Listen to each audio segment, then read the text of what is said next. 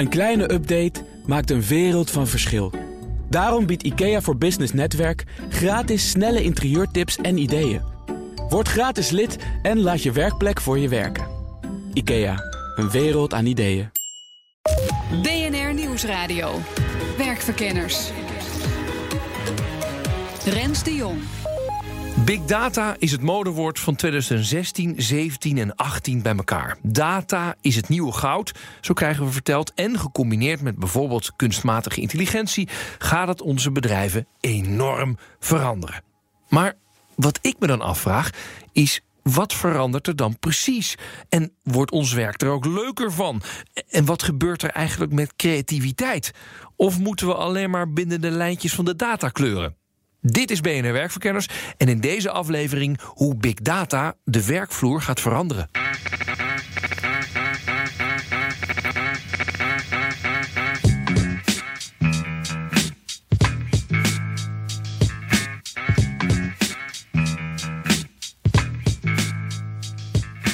Eerst even zelf met wat data op de proppen komen. Uh, hoeveel bedrijven maken nu al beslissingen gebaseerd op big data? Om die vraag te beantwoorden praten we met econoom Nora Neutenboom van A B N AMRO. Ze schreef onlangs een groot rapport over big data en het Nederlandse bedrijfsleven. En wat blijkt? We praten er wel over, maar we doen er maar heel weinig mee. Nou, er is een heel groot verschil tussen bedrijven en M K B'ers. Dus als we kijken naar het totale bedrijfsleven in Nederland en we splitsen dat uit in het M K B en het grootbedrijf, dan tweeënveertig procent van dat grootbedrijf gebruikt big data intensief in hun bedrijfsvoering. Dus dat is echt wel een vrij fors percentage. Bij M K B'ers ligt het helemaal anders. Uh, daar gebruikt slechts dertien procent van de M K B'ers uh, big data intensief in de bedrijfsvoering. Hmm, wat een groot verschil. Hoe komt dat? Ja, dat, dat is zeker een groot verschil. Nou, ten, ik denk, dus er liggen een aantal redenen aan ten grondslag. De eerste is natuurlijk dat grote bedrijven überhaupt veel makkelijker big data kunnen bedrijven Uh, gebruiken omdat ze meer data hebben. Door hun omvang verzamelen ze veel meer soorten data en kunnen ze dus, zeg maar, economies of scale, kunnen ze het makkelijker inzetten. Voor de M K B'er is het überhaupt moeilijker om de initiële investering om, zeg maar, met big data aan de slag te gaan te doen. Mm-hmm. Het is vaak duur. Je moet uh, data engineers, data analisten inhuren. Je moet natuurlijk van de ongestructureerde data gestructureerde data maken.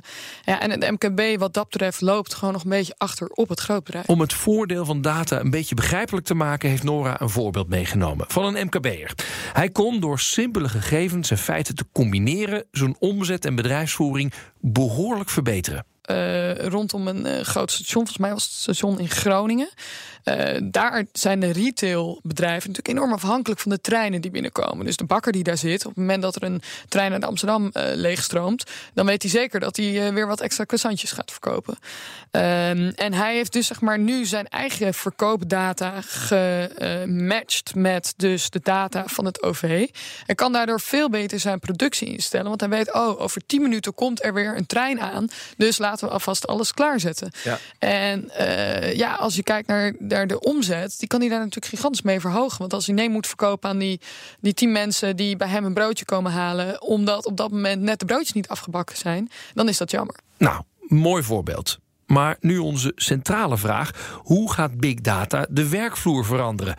Want beslissingen die vroeger op intuïtie en jarenlange ervaring werden genomen, zouden nu zomaar eens belachelijk gemaakt kunnen worden door nieuwe data. En dat kan wrijving opleveren.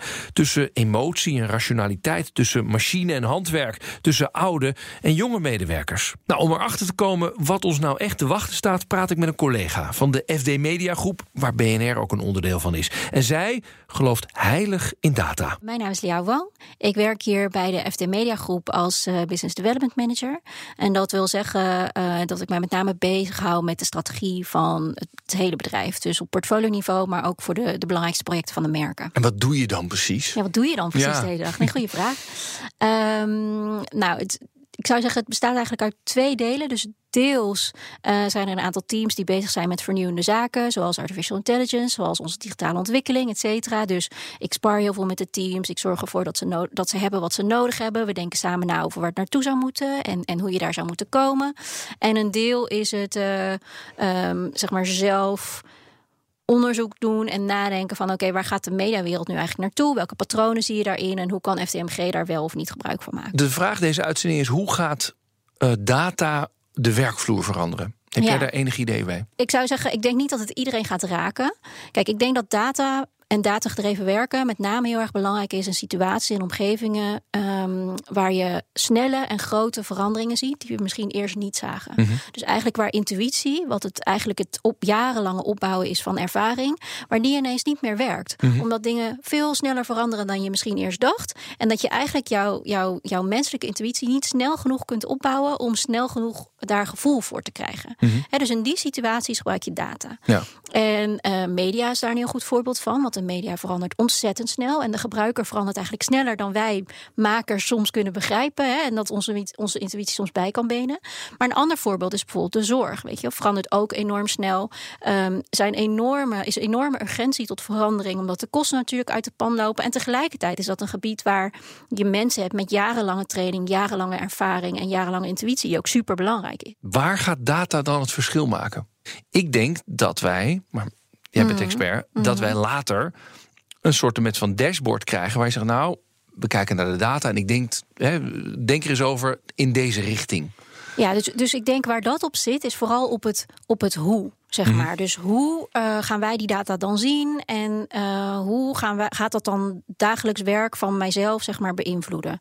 Ik denk eerlijk gezegd dat in de meeste sectoren we eigenlijk nog een stap daarvoor zitten. Okay. Dat we eigenlijk nog helemaal niet weten um, wat data ons nu eigenlijk gaat brengen. Okay. En wat de juiste vragen zijn om te stellen, om echt te verbeteren. Mm-hmm. Zoals je bijvoorbeeld kijkt naar de zorg. Uh, heel lang hebben we in de zorg hebben we uh, mortality rates. Dus, dus hoeveel mensen gaan er dood, hebben we gemeten op ziekenhuisniveau.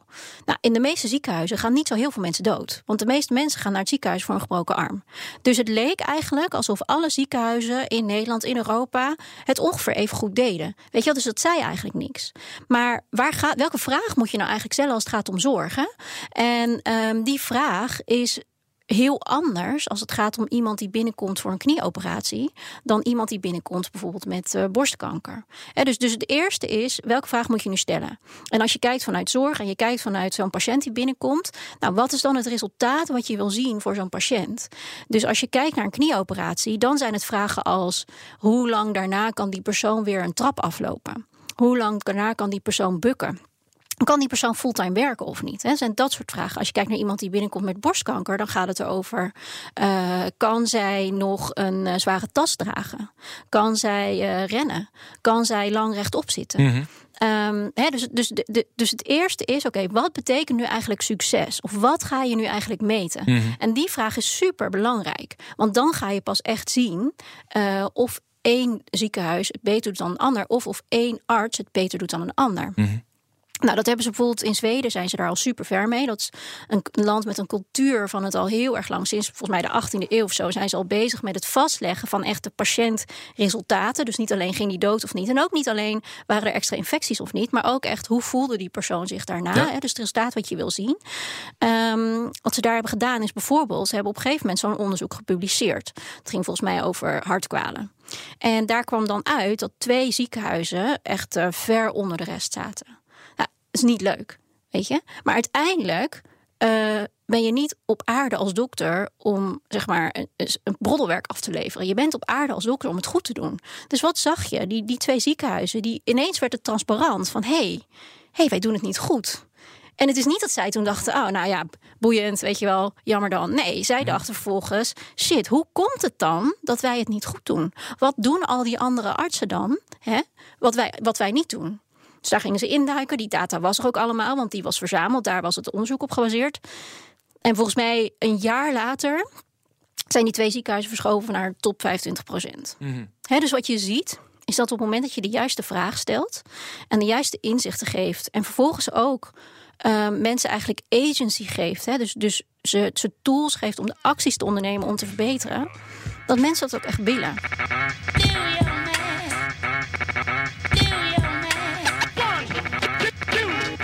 Natuurlijk, niemand wil slecht werk afleveren, maar we moeten ook niet voorbij gaan aan de veranderingen waar mensen mee te maken krijgen.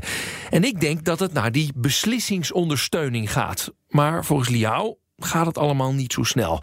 Maar ja, dit is werkverkenners, dus we schuwen vooruitkijken ook niet helemaal. Dus aan Nora de vraag, hoe gaat big data de werkvloer veranderen? Op het moment dat je je bedrijfsvoering meer automatisch gaat instellen op het gebruik van informatie wat je uit data of big data verkrijgt. Dat betekent dat bepaalde beslissingen worden geautomatiseerd. En die beslissingen die misschien voorheen door mensen werden genomen, worden nu door data overgenomen. Nou, uit onderzoek blijkt dan vaak dat inderdaad die data efficiënter en nauwkeuriger zo'n beslissing kan nemen dan de emoties en de intuïties die bij mensen meespeelt. Uh, en dan krijg je toch wel een bepaalde wrijving natuurlijk. Wat we ook zien is dat eigenlijk data of big data heel vaak ook complementair is aan het werk wat al gedaan wordt. En dat mensen zich kunnen focussen op de dingen waar echt mensen voor nodig zijn. Uh, en inderdaad het uitzetten van strategieën en bepaalde visie. Dus echt zeg maar, veel meer het mensenwerk. En dat mm-hmm. eigenlijk de, de, de, ja, de voorheen wat saaiere standaard klussen... Uh, die kunnen worden overgenomen door automatisering en uh, big data analyse. Ja, zoals Nora het uitlegt, klinkt het allemaal erg gemakkelijk. Maar ja, die wrijving gaat ongetwijfeld voor ongemak op de werkvloer zorgen.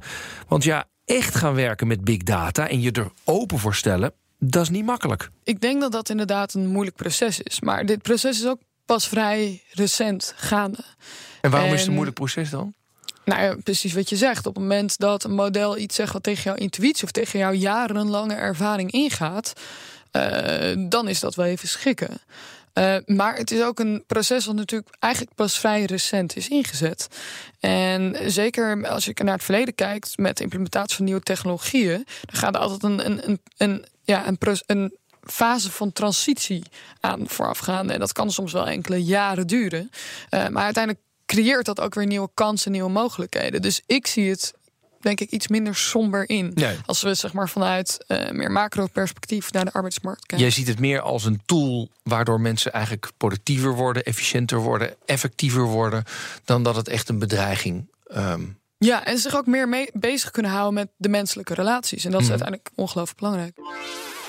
B N R Nieuwsradio. B N R Werkverkenners. Het kan je niet ontgaan zijn. Big data rukt langzaam op in het bedrijfsleven. En dat betekent dat beslissingen steeds meer genomen worden op basis van data. Niet meer de intuïtie en de jarenlange ervaring van een doorgewinterde werknemer bepalen welke keuzes worden gemaakt, maar harde, koude cijfers.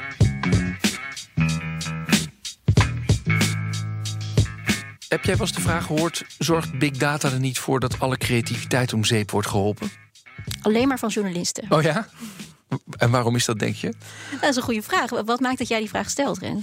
Nou, um, een creatief moment is het ook op een hele andere manier proberen te doen, dat we nog helemaal niet in de data zagen en waar we nog niet helemaal aan toe waren om dat ook te meten. Maar omdat we iemand vanuit zijn hart denkt, ja, maar volgens mij is dit iets, iets interessants. Ja. En als je dus alles gaat doodlopen meten, dan ben ik bang, en dat zullen denk ik journalisten wel met me eens zijn, dat ze zeggen, ja, dan moeten we in een soort cordon gaan lopen. Uh, van ja, dit zijn de boundaries die de data ons gegeven heeft. Dus ik denk dat daar een zekere angst zit. Ja, wat, ik, wat ik een beetje aan jou um, proef nu is dat jij data associeert met een zekere, een zekere rechtlijnigheid. Ja. Right? Ja. Terwijl ik denk dat dat een hele ouderwetse en soort van, misschien dat dat vijftien jaar geleden inderdaad zo was. He, dat we toen keken van oké, okay, het gaat nu omhoog met deze helling. Dus waarschijnlijk gaat het de komende tien jaar weer zo. Wat we tegenwoordig met data-analyse bedoelen is veel meer um, kijken naar de verschillende ontwikkelingen. Hè, of ze nou omhoog gaan of omlaag. In wat voor ingewikkelde patronen ze nu ook gaan.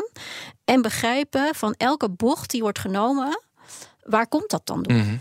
Hè, dus als, als groei bijvoorbeeld in één keer afzwakt, wat zijn dan de honderdduizend, misschien wel uh, honderdduizenden factoren die daar een rol in spelen? En als we dat allemaal op een rijtje zetten en we, en we doen hier iets heel kleins, wat zien we dan misschien daar gebeuren?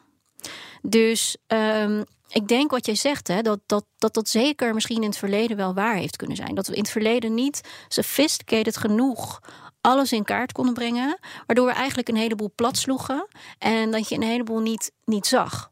Hè, en dat daardoor. Maar wat um, zegt mij dat we het nu wel fijnmazig genoeg hebben? Nou, ik zou zeggen, kijk, stel je voor, jij hebt een super creatief idee mm. voor B N R. Jij zegt, uh, ik zeg maar wat, we moeten nu met z'n allen naakt in de studio gaan zitten en dat filmen. Want dat gaat echt, onze journalistieke kwaliteit gaat het echt knijthard verhogen. Dat voel ik gewoon aan ja. alles. Weet je, dat zou kunnen, hè? Ja, zou kunnen. Zou kunnen. Compleet raar. Ja. Maar weet je, jij bent gewoon super creatief. Dus ja. wie zijn wij om daar iets van te vinden? Wat ik dan zou zeggen, als data-evangelist, is, nou Rens, wat wil je daarmee bereiken? Als je zegt van nou, daarmee verhogen we onze journalistieke kwaliteit. Waar zou ik dat dan aan moeten kunnen zien? En dan ga jij misschien dingen tegen mij zeggen als... nou, dat mensen zich echt uh, dingen afvragen nadat ze het hebben gehoord. Mm-hmm. Of uh, dat we in één keer een veel gevarieerdere groep aan mensen uh, uh, naar ons toe trekken. Of uh, dat mensen misschien eerst niet geïnteresseerd waren in het onderwerp, maar, maar daarna wel. Mm-hmm. Dan ga ik zeggen, oké, okay, gaan we testen. He, dus ik ga niet zeggen, jouw idee is kut. Ik ga zeggen, nou, misschien is het wel waar. We gaan het testen. Mm-hmm. Dus ik ga met jou zitten. Dan gaan we zeggen, oké, okay, nou, we moeten deze metric moeten we zien verschuiven. Dus bijvoorbeeld, iedereen uh, die jou volgens naakt een, arti- een uh, item over Europa heeft zien presenteren, die moet er nadenken. Oké, okay, ik, ik ga hierna ga ik gewoon uh, alles over Europa ga ik googlen en ja. opzoeken en doen. Weet je wel, dat kunnen we testen. Ja. Nou, volgens gaan we dat doen, gaan we dat testen. En uh, misschien zie jij dan wel, ik zeg maar wat, hè, misschien zie jij dan wel. Bij uh, mannen heeft dit uh, niet gewerkt, maar bij vrouwen wel. Nou, dat is vervolgens iets wat jouw intuïtie weer voedt. Je hebt blijkbaar iets gedaan, een mm. snaar geraakt die bij een bepaalde groep wel werkte en bij een andere groep niet. Mm. Wat is dat dan? Weet ja. je? Dus de volgende keer dat jij een creatief idee hebt, heb jij weer een beter gevoel over of dat gaat werken ja. en waarom niet of waarom wel. Oké, okay, maar weet je wat, wat het... Ik snap, ik snap wat je zegt, hè, maar waar het denk ik inderdaad uh, creatieve mensen tegen de borst stoot, en om het nou niet alleen al over B N R te hebben, maar laten we zeggen, uh, een, een bloeiende t- uh, markt in Nederland is nog steeds de tijdschriftenbranche. Hè. We hebben ook uh, bij het F D een prachtig uh, cover uh, van F D Persoonlijk, uh, weer genomineerd voor allerlei designprijzen.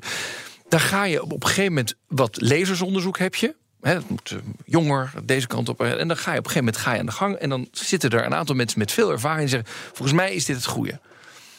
De vraag is dan, moet je daarna nog toestemming aan de data, data gaan vragen of dit goed was of niet? Het lijkt mij ook zo vertragend. Dus voor mij hè, is dat een afweging tussen uh, de kosten die je gaat maken en dus, dus eigenlijk het, het risico wat je gaat nemen. Mm-hmm. Dus laat ik een voorbeeld geven bij het F D. Bij het F D, uh, in de digitale wereld zijn we natuurlijk continu bezig om te zorgen dat mensen vaker, langer terugkomen bij, uh, bij het F D. Op F D punt N L of op de app of op de e-paper.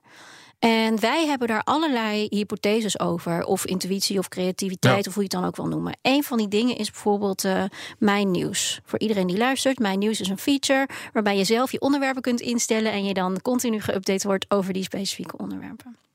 Nou, wij hadden dus het gevoel, of ja, niet ik, want ik heb geen gevoel, maar andere mensen in mijn team hadden dan het gevoel ja. dat dat, nou, dat is echt waar mensen op zitten te wachten. Ja. Gewoon, weet je wel. Dus wat we moeten doen, is we moeten zorgen dat dat, dat er super gelikt uitziet, dat mensen precies begrijpen wat ze moeten doen en gewoon, nou, die moeten we helemaal gaan aanjagen en doen en dan gewoon hop.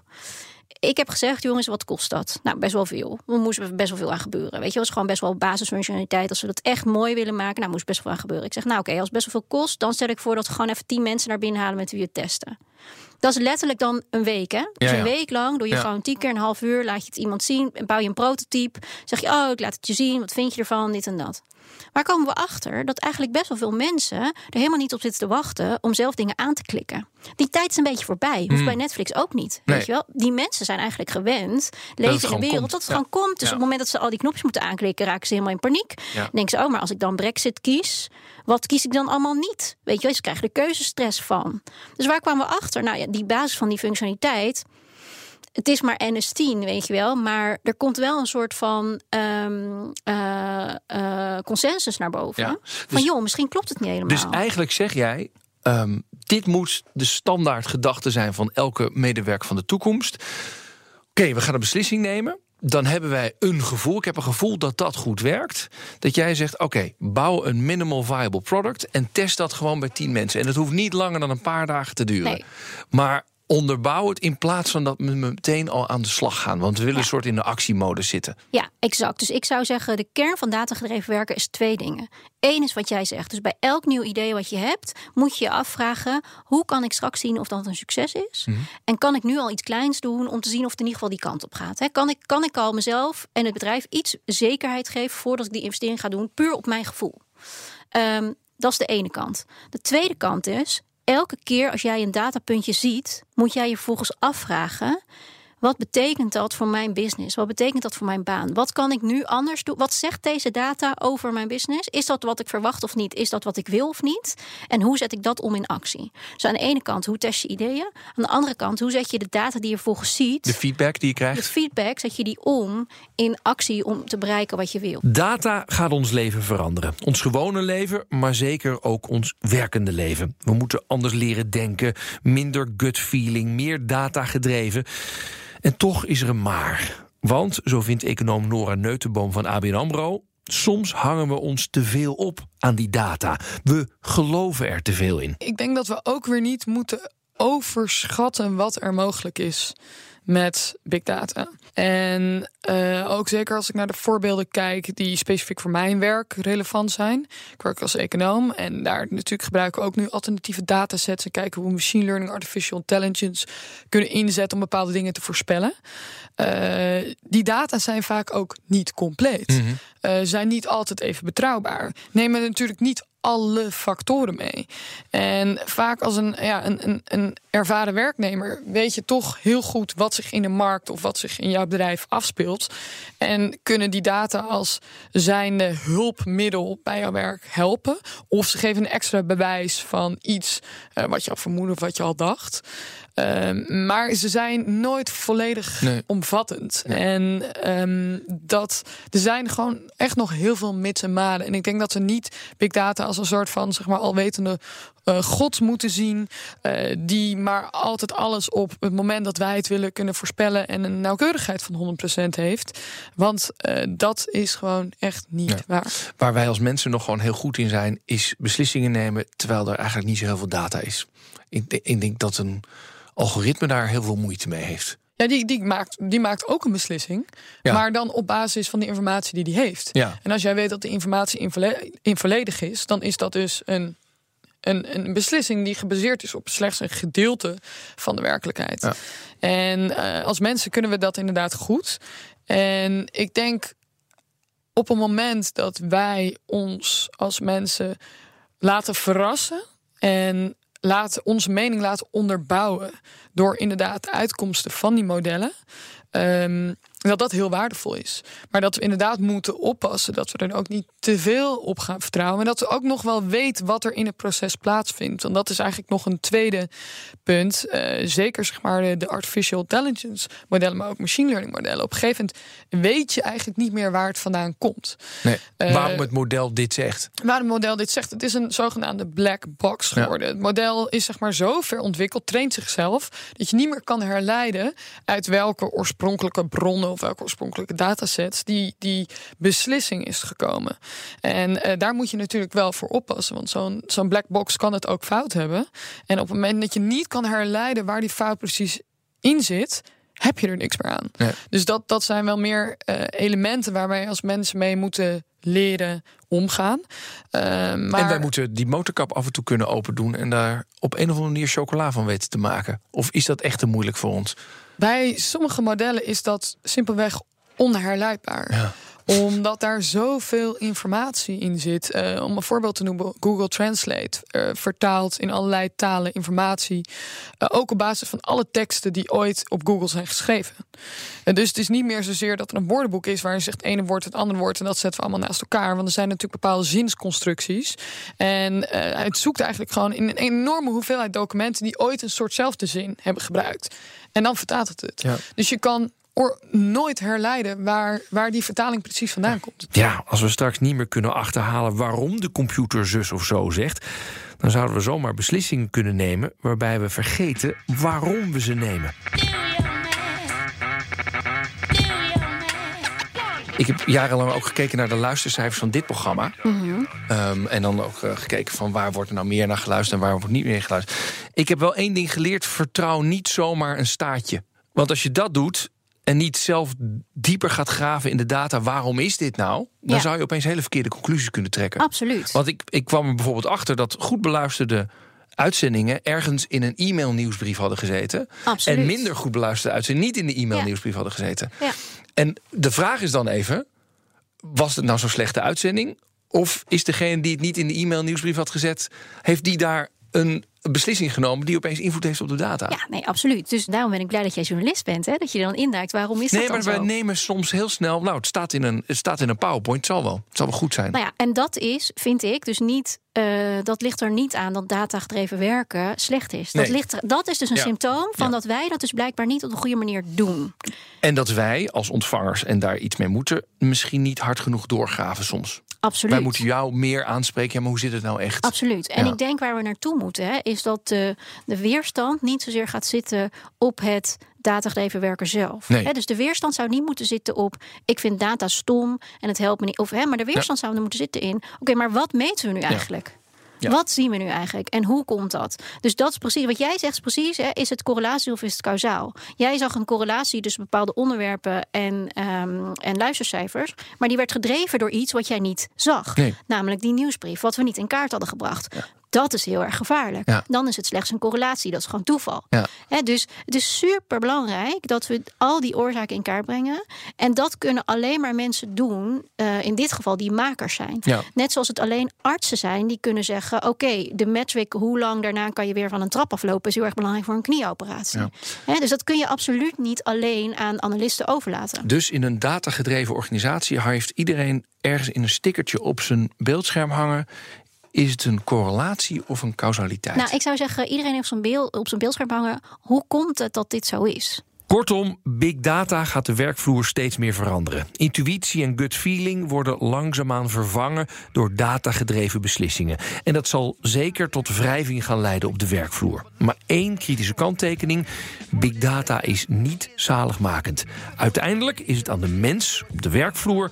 om de juiste vragen te stellen. Want anders... wordt niemand er beter van. Dit was B N R Werkverkenners. Wil je nou niks missen? Abonneer je dan op onze podcast via de bekende kanalen. Dan zijn we er volgende week gewoon weer. Tot dan.